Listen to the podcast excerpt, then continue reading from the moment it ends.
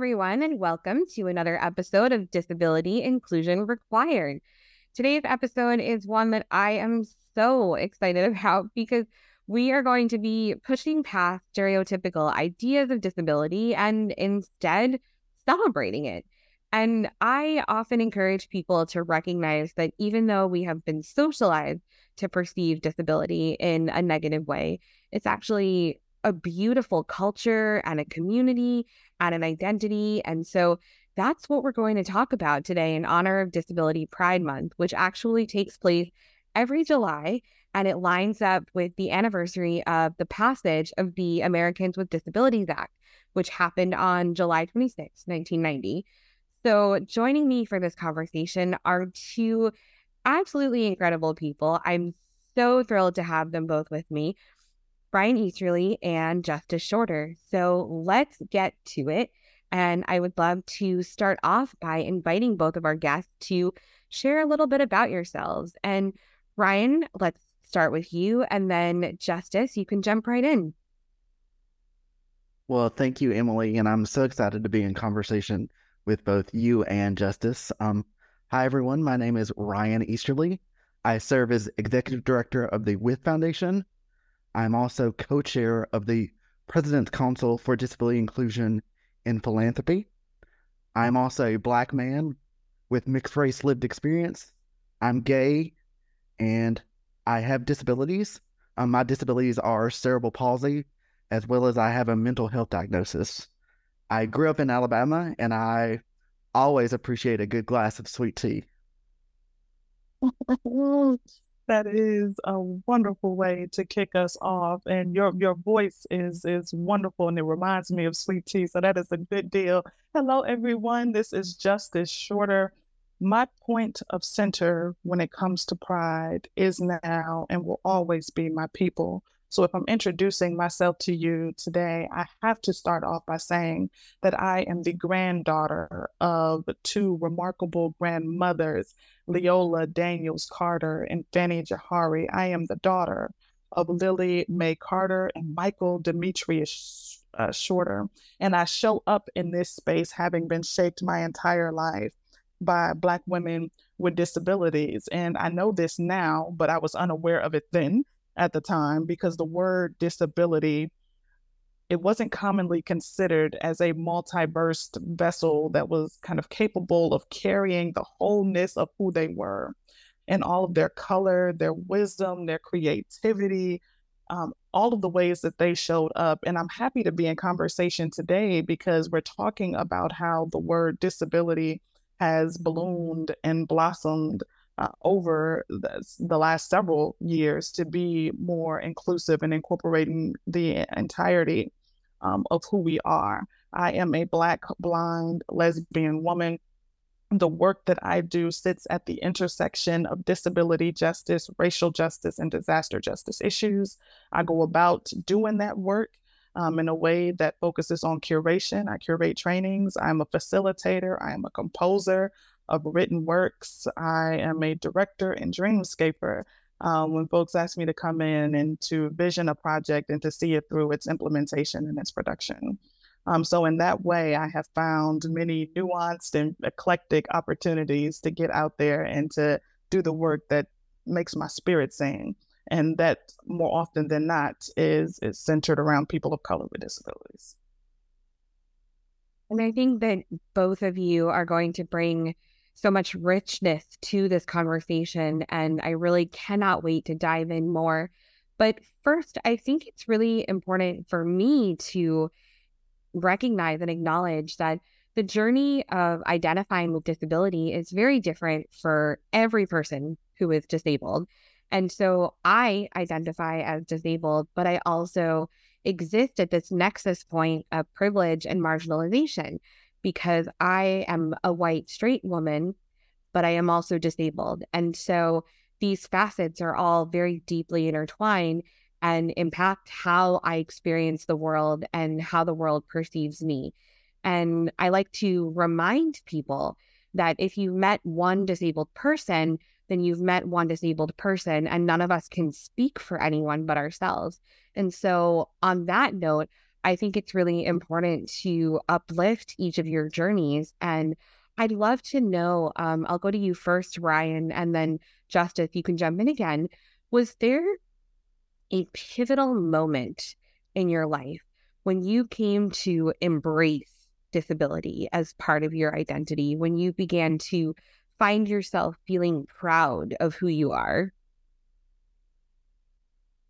I think for me, I frankly don't remember a time where disability wasn't a part of me.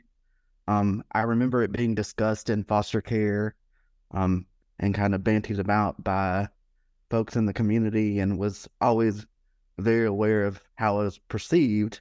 But I think for me, um, when I think about pivotal moments in regards to my experiences, um, I was able to participate in a leadership program in high school called the Alabama Governor's Youth Leadership Forum.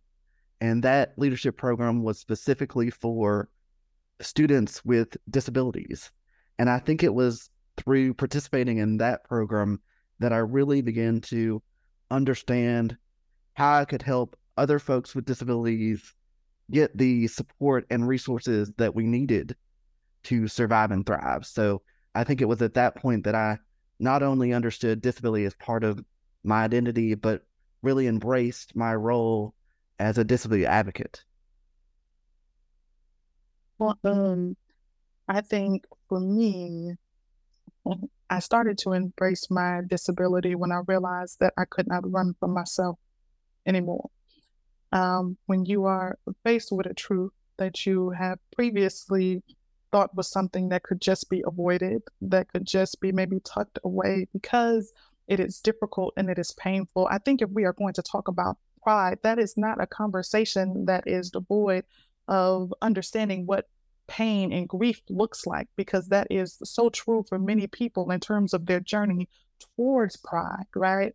A lot of times people uh, think that it is just a, a quick leap, that you go straight to a position of being um, celebratory um, of this this new identity that you have. And for many of us who come from various communities that have been historically, habitually marginalized, oppressed, um, that that journey is a little bit different. And for me, it was not something that was readily available language nor was it a readily available community for me to tap into. As I said before, I've always been surrounded by individuals who, if I looked back on it today, I would say, oh my God, that person had a disability. That person, this person, uh, uh, all of these, I was surrounded the entire time by disability, but the language was not looked upon lovingly, right? It was not something that you lovingly leaned into.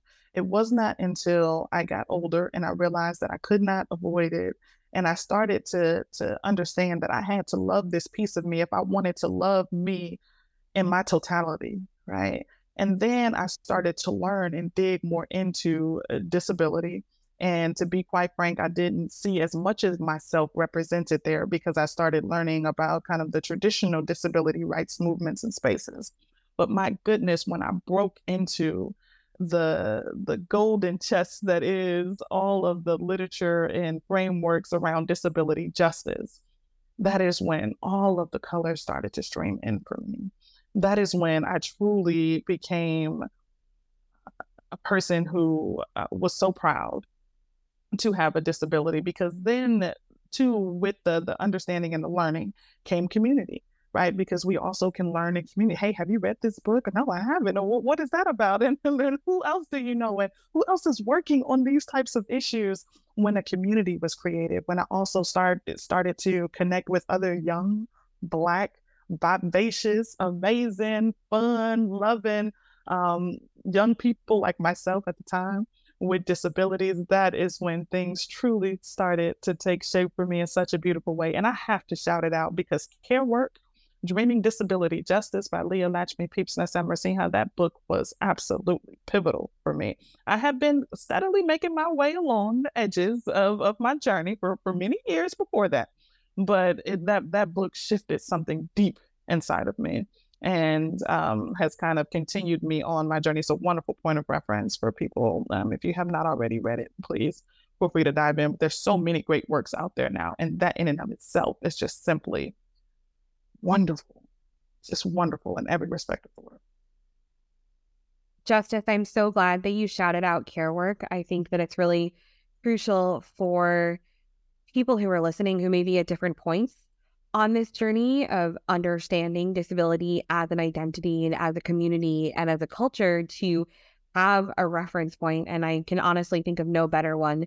And also, so much of what you named really struck me in the sense that I also was surrounded by disability growing up, and yet I didn't have that language of what it meant to be proud and to embrace it as part of who I was. And it wasn't until I started connecting with other disabled people and realizing that this is not something to hide away, to push away from myself, that I made this transition, if you will, into respecting myself, if not always loving the experience, because definitely you named that there's pain there, um, but also understanding that I am allowed to be proud of myself in a world that doesn't always give you that permission. Absolutely. Absolutely. And I, will let Ryan chime in and then I'll, I'll come back in with a, a, an additional thought on that point in particular. Ryan, you're welcome to add any thoughts that you might have. Otherwise, I have many more questions for you too. I know you have so many insights to share. Go right along. Um, I'm just thinking a lot about disability culture and kind of the role it also plays in embracing um, disability identity. I think for me, if it's if it's okay, I'm just gonna sh- share kind of what I'm thinking. Um, Please do. I think when we think about culture, um, it's it's important to understand that disabled people are more than the rights we fight for. And when it comes to culture, that really it is disability culture that allows us the environment to embrace our identities and also, you know, understand that we're more than using ramps or having access to interpreters or communication and devices. It's really about those environments where we can be our full, vibrant selves, um, and come into community and have spaces where we have an understanding and appreciation for the long legacy that people with disabilities have in being innovators and the ways that we impact our communities, our families, our loved ones. Um, really, disability culture is is where we use our lived experiences to create beautiful work, whether it's artistic or otherwise, and and re- really where we enhance communities and also develop lifelong friendships. Like so many folks I know, like Justice and like you, Emily, you know, you continually challenge me to um, do more to grow an understanding of myself and to support others in helping to understand themselves. And that's really, you can only have those environments when you engage in disability culture. So mm-hmm. that's what I, I agree with this. I agree with this. As I'm listening to Ryan, I am thinking of all of the different ways that we capture and we chronicle culture and I even think about that from the perspective of oral histories because I, I, I, tend to lean towards things that are, are audible. um, it is my medium of choice, but I think about all of the oral histories, and, and it is a project that I am I'm really eager to work on at some point in the future. But I, I think about all of the everyday stories, the stories that aren't necessarily heralded in history books or in documentaries already but the everyday stories of people like my mother and my grandmother, people like my aunts and my uncles, um, all of the different folks who have their own survival stories, all of the, the folks who have their own strategies for how they have made it through. Um, I think that that has to be captured as a part of the story because you might look at it and think that, oh, that's that's just Black culture or there's just Latinx culture, but understand that none of us are just any one singular issue, which of course disability justice uh, focuses on as well, right? We, none of us live single issue lives, as Audre Lorde would say.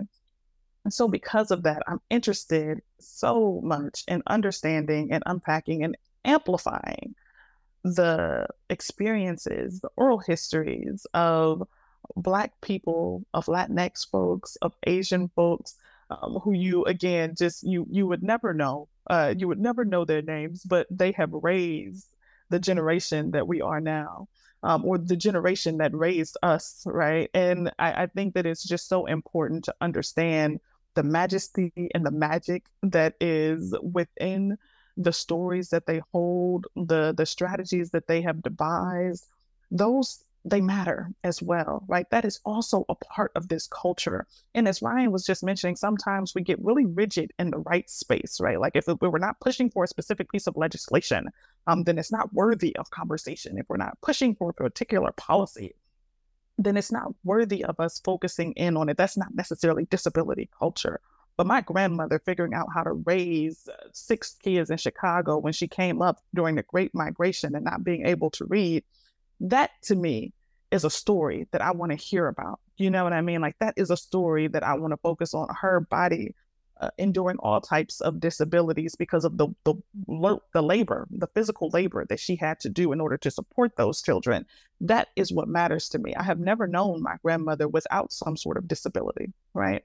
Uh, I want to hear those types of stories because that matters. It may not have led to a particular piece of policy or legislation, but it had it birthed me.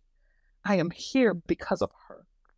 And that matters. And that's also a part of the culture. So if we're having any sort of conversation about culture and it leads to or kind of commands or conveys that that we have to erase people like that, um, then then that's not a conversation that I'm going to be in. And so I love more rich and robust and nuanced discussions like the ones that we're having today because I think it more fully encompasses what we are striving to be as a community. And and Justice, I want to just echo that I want to hear more of those stories as well. And I so appreciate this conversation. I do want to take a moment to uplift some of the oral history work that Alice Wong with the Disability mm-hmm. Visibility Project has done in collecting some of those stories. But Absolutely. the more we can uplift the experiences of people bringing all their identities, talking about their full experiences, the better I think we are as a society. So I can only say amen to everything you've just said. We need as much as we can get. And and, and this is, is so so true. Alice Wong has, has played paved the way in so many extraordinary ways and is simply spectacular. So absolutely, and, and lifting up the work that she does. And I, I agree, just as much as we can. You know, I, I sometimes think about this in terms of of other communities and other groups out there. Sometimes when I, I, talk to someone, they'll say, "Well, there's there's this one project out there," and I'm like, "Yes, but there should be many. There should be many. There's so many of us. There's so many entryways that that we can go through. There's so many different rabbit holes we can climb into and, and explore. There's just so much out there, and there uh, the success of what what Alice Wong has done should only be additional evidence and proof that there's just so much more to do. It it has already uh, been. Uh, uh, done in a way that is exceptional. It has shown the world because our work is known worldwide um, what what this community is made of and the importance of oral histories. And I, I look forward to the continuation of that work in, in any shape or form. Absolutely. As somebody who is also very passionate about the storytelling aspect, I am just excited to hear you both so jazzed about that because I think that is really the crux of culture, as you both named. We're so quick to reduce disability to diagnosis, to barriers, to stereotypes and stigma. And we forget that there's so many beautiful stories of each person's experience as someone with a disability. And I think that the culture exists within the nuance. So I'm I'm grateful to both of you for uh, talking more about that. And I also want to make sure that we are uplifting the concept of what's known as disabled joy. as we are celebrating Disability Pride Month, we need to talk about what it means to experience joy within disability culture, within the disability community. And disabled joy is a concept that Sandy Ho, who is the program director of the Disability Inclusion Fund, talks about really, really often. And I think it's such a beautiful concept. So I'd love to know, and I will turn it first to you, Ryan, and then to Justice. What does disabled joy mean to you? I'd love to know how you seek it out, but then also, how do you navigate the moments that may not feel so joyful? I want to start by just acknowledging that I feel like I'm on my own journey in regards to disabled joy. Um, as someone who's led the life that I have, who's multi marginalized, there aren't many times where I don't remember being in some some kind of struggle trying to meet some kind of challenge. So I acknowledge that, you know, I am more of a person who can be a little bit of a pessimist can wait for the other other shoe to fall. Um, so it is something that I'm on my own personal journey regarding. But I think for me, the things that I find helpful um, are thinking about disability joy as those opportunities to be in community with other disabled folks, to share closeness and kind of have that open, honest, frank discussion, as well as um, more recently, understanding that sometimes when we think about joy and think about concepts like self care, we think of it, you know, I need to do this. But sometimes disabled joy and self care is giving yourself the permission to do nothing, to just rest. Our bodies need rest. And, you know, our value is more than what, what we produce. So it's allowing myself the opportunity to feel the joy in the moments that you know I don't have to produce. Um, but I'm very curious to hear Justice's thoughts, and I know being around Justice helps me feel more joys. So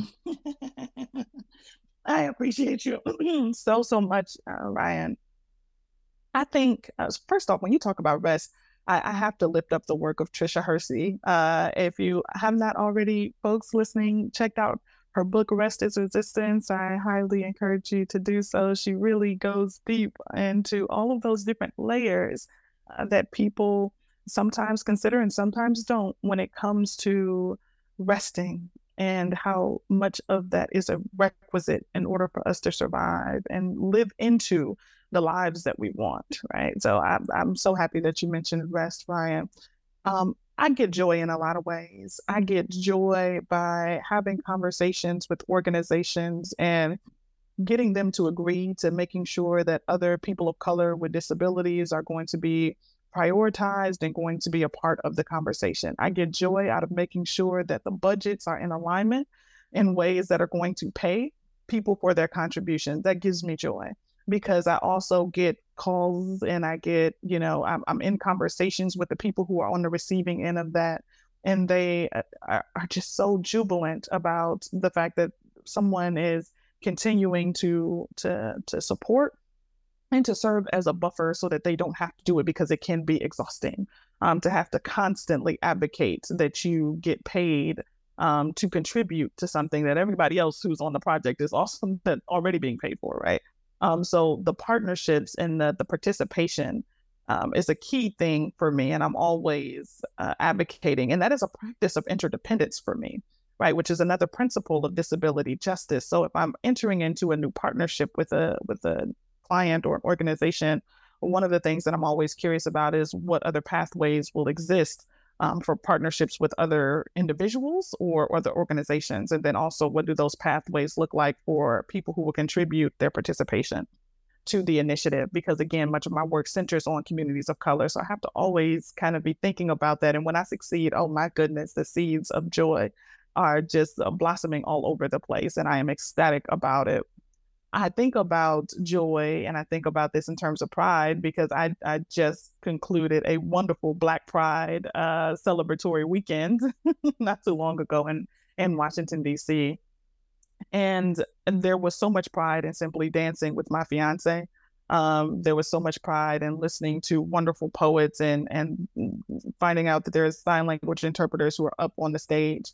Um, but with that pride, that pride, there was also a pairing there that took place because it was paired with a bit of pain in the sense that when I asked multiple times, um, were there other people with visible disabilities present? My response that the, response that I received was no. Now, hear me clearly. That does not mean that other people with disabilities were not there. Um, but visible disabilities were not present as much. A lot of the locations were inaccessible. And that is something that propels me a bit. It fuels me because one thing that I am also hoping, again, I kind of dream my projects into existence. So I, I, I, put it out in the atmosphere. And one of the other things that I'm, I'm hoping to work on in the near future is to connect with these groups who do pride work to make sure that they understand that accessibility is not just sign language interpreters, right? It's also making sure that we have accessible games if there's going to be a recess event that there are alternative options for people to participate who can't physically show up to the space um, COVID is still a real issue, right? A lot of events took place outside, right? But some of these locations were just fiercely inaccessible. So making sure that there's some alternatives, there's some additional access accommodations that are provided, and that that information is readily available, that people do not have to go dig through every single event to hopefully find a contact that will hopefully have the contact information for somebody else who can point them to where they can receive additional assistance, right? The atmosphere is so communal the atmosphere is so loving the the seeds are there right? We just need to continue to provide them with with nourishment and nutrients so that hopefully we can grow additional access into those spaces. That that really matters to me. Um, so I think a lot of that uh, it, it kind of encompasses my joy, kind of understanding where my passion points are, right? Understanding how um, we can continue working with each other in community how we can do as Dr. Angelou once said, I come as one, but I stand as 10,000, right? So when I come into a space, it's not just me, it's the people who will come after me, it's the people who came before me, and it's the people who are right beside me, my peers. All of that matters, and all of that gives me so much joy, right? And I can go on and on and on about this. Before we wrap, I may come back around to the joy point again, but I, I do want to be mindful of your time but there's just there's there's endless i think outlets of joy for me and that does not mean that there are not also several critical points of pain and grief. I have to be very clear about that that these things are not mutually exclusive. They they exist on the same plane for many of us right? Um, but the existence of pain does not mean that there is no pleasure that is present right? Um, and so Ross Gay, who is a wonderful poet who I love, says that um, grief is is really the metabolization of of change, and um, I love that because so much has changed for so many of us over these last several years. So so many of us are grieving in so many ways, right? And so I, I we are grieving as we also grow into our joy, and that's important to acknowledge. I want to thank both of you for acknowledging the complexity of what disabled joy looks like. And I think that so often when we are talking about these big, broad concepts, we can fall into the trap of being very reductive. But joy does not exist in a vacuum and pain does not exist in a vacuum. And so often these emotions are deeply, deeply intertwined when it comes to the disability experience and when it comes to the experience of holding multiple marginalized identities. And I think that as we seek out joy, we also need to recognize that there is still so much inaccessibility and so much ableism that is prevalent and pervasive. And we need to call that out and we need to take action on that and recognize that none of us are perfect and we're all still learning and growing and doing the best that we can. But there's so much more to be done. And so I'd love if each of you could touch upon what you think needs to happen, particularly across the philanthropic sector, to ensure that we are moving in the right direction, not just towards disability inclusion as a nice concept, as a buzzword, but really towards embracing disability pride, disability culture, moving towards disability justice. What message, what call to action would you like to leave our listeners with in reflecting on disability pride? Um, and Ryan, I will start with you. Um, and I'd love if you could also touch a little bit uh, on your role in philanthropy um, and your connection to that, and also to the work of disability and philanthropy specifically. Um, and then I'll turn it over again to to you, Justice, to close us out. I think for me, when I think about the message that I'm hoping our listeners will leave with today, I'm hoping that um, our peers in philanthropy will be aware of the pitfalls of the charity model associated with disability. You've heard today a lot about the variety of experiences that we as disabled people, especially as disabled BIPOC people, have. And we need to move beyond just the charity model of disability and truly move towards embracing a disability justice framework. I'm hoping that my peers in philanthropy will move towards supporting the good work that is happening by and for disabled people, especially BIPOC disabled people. Find ways to fund the work that is is already happening. It's happening in your communities right now. You've heard from myself, Justice, and Emily. And we are lucky today in that we have ways to share our experiences and share our stories. But there are plenty of Ryan's, Justice, and Emily's in communities that don't have the platforms, but that doesn't make their experiences and their stories any less powerful. So know that this work is happening. Others are doing it. You you just need to support it. And lastly, I would say that in addition to doing this work in terms of our funding priorities and our funding practices, I hope we're also doing the work internally so that we're making sure that as funding organizations, we're allowing people to feel comfortable in sharing their identities and experiences in the work, and that we as funders can move towards if you happen to be a funder that has ever said, I don't do disability or we don't do disability, that that stops because there's no aspect of any issue, identity, or community that we as funders care about that disability doesn't touch on. So hopefully, in addition to all the great things you take away, that that's among them.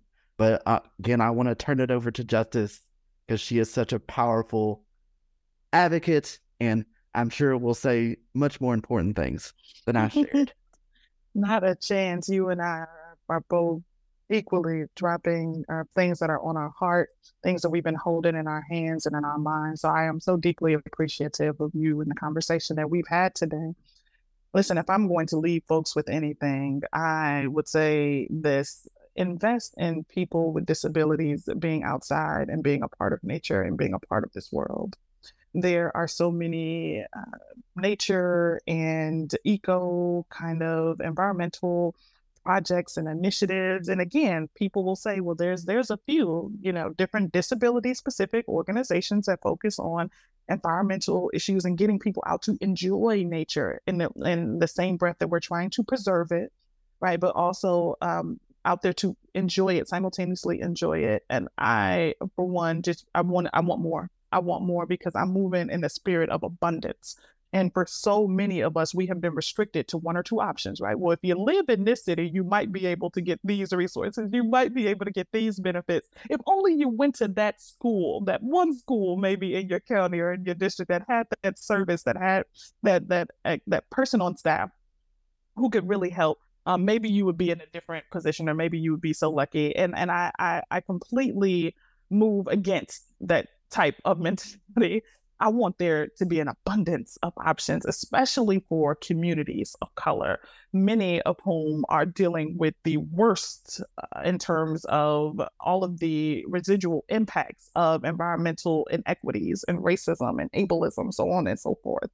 And so I, I really, um, a huge push around the disaster justice, environmental justice work that I do is is focusing on yes, we need to be addressing these issues systemically because they are structurally violent in terms of the impact that they have on these communities, but we also need to be making a concerted effort to make sure that we are creating spaces for people to enjoy nature as well in an accessible way because goodness we deserve to frolic amongst the flowers we deserve riverboat rides. We deserve to touch waterfalls as well. We deserve to sit in the serenity of trees. We deserve that as well. So I, I cannot echo that enough.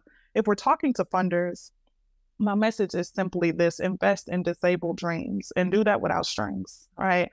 If you are going to do anything, do what my friend Erica Rail uh, says that she works with me on the National Human Trafficking and Disabilities Work Group.